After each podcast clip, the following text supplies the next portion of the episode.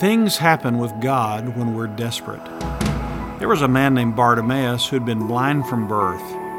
He'd never even seen his own face, complete darkness.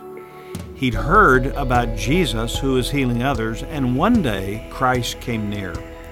When he heard that it was Jesus the Nazarene, Mark tells us he began to cry out and say, Jesus, have mercy on me. It was not a calm request, but a fervent cry and Jesus always responds to such pleas.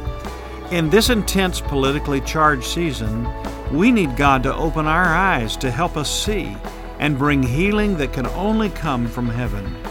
Would you join me and unite in one cry for the next great awakening? I'm Bill Elliff, pastor and author for OneCry.com.